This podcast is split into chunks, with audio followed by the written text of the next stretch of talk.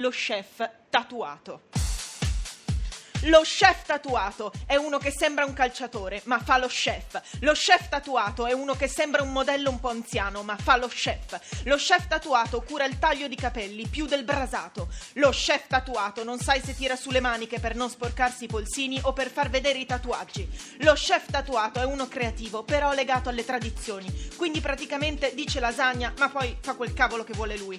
Lo chef tatuato, se lo chiami cuoco, ti tira una sberla. Mia nonna, se la chiamavi cuoca, ti schiaffava un bacio. Lo chef tatuato, quando ti spiega i piatti, sembra che reciti Shakespeare, ma quello nascosto che cucina che è una comparsa. Lo chef tatuato è un vero maschio e dove non hai tatuaggi hai peli. Ah, come taglia la zucchina lo chef tatuato. Ah, come massaggia la coscia di pollo lo chef tatuato. Ah, come si unge le mani lo chef tatuato. Lo chef tatuato ti fa pensare sempre al sesso, perché lo chef tatuato è il nuovo sex symbol, però se lo becchi che scuoce la pasta di sex non rimane più niente. Lo chef tatuato lo trovi ovunque, tranne che a casa a cucinare. E allora mamma, io da giovane volevo fare lo chef tatuato, invece tu mi hai fatto scoprire surgelati.